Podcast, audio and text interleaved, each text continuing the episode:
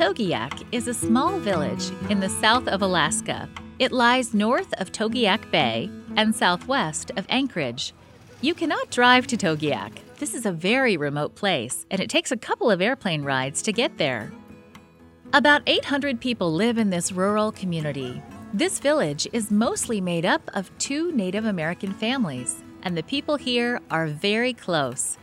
In this part of Alaska, you can have nearly 20 hours of sunlight in a summer day and close to 17 hours of complete darkness in the winter months. Chad and Liz arrived here straight out of college. They came with the goal to plant a church. Can you imagine leaving your family and friends to go to a completely strange place? Well, what they didn't know is that God had already started to pave the way for them. Chad's grandmother had built a very strong relationship with the people of this community many years ago. Although Chad and Liz would have a rocky road ahead, they were warm welcomed by some who remembered their grandma's dedicated work. Chad is an Inuit Aleut, and he understands the way of life in this region of Alaska. Like many of the men in this village, he is a fisherman. Chad is connecting with his roots as he meets the people of Togiak, inviting them to study the Bible and get baptized. Before long, Pioneer Chad and Liz realized God had a special work for them here. They were called to specially minister to God's little ones. Besides their work as teachers at the local school, they extend their ministry beyond school gates, all the way into the church facility. The kids are the future. And I, I said, Lord, if you've given my wife and I a gift to love these kids like you love us, we're going to do it. The kids love to hear Bible stories, play games, and experience the love of Jesus firsthand through the ministry of Chad and Liz. We're here for them, but it's like God's love is known here.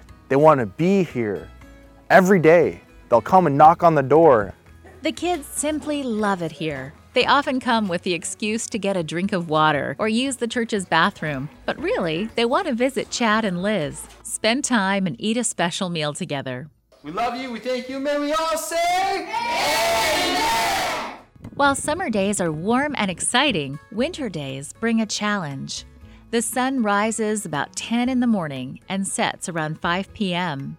It's difficult for anyone to focus on healthy activities and avoid common problems such as drug abuse, drinking, smoking, and even overeating as people grow depressed for lack of options. But even in the winter, the children have a place at the church to learn and sing Christian songs. Never in my life have I seen a church where kids bring themselves. It's changed me. It's, it's, it's told me that when the love of God is what it's supposed to be in the church, unconditionally, no bias, no judgment, that kids can see that at such a young age and it'll inspire them to the point where they'll bring themselves. And they want it. Chad and Liz continue to focus on the kids of this community, but they never forget that there are others who are also hungering for the love of Jesus. On a daily basis, Chad uses the VHF radio frequency to spiritually feed hungry souls. I'll turn on the VHF radio, and it's channel 68, so the pretty much all of Togiak is in this network through VHF channel 68 on that frequency.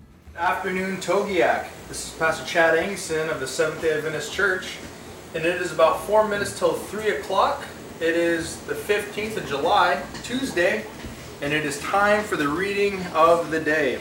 And now I'll tell them what that verse means to us, what, what it means to us personally, and why and how it applies to our lives and what we can how we can use that verse in our daily lives.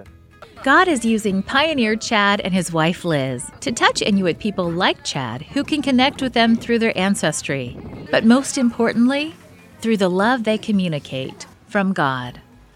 Please participate in this important mission right where you are among your people and your friends. God can use you to communicate love to a world in need. Please also pray for Pioneer Chad and Liz as they do their part to share the hope of Jesus.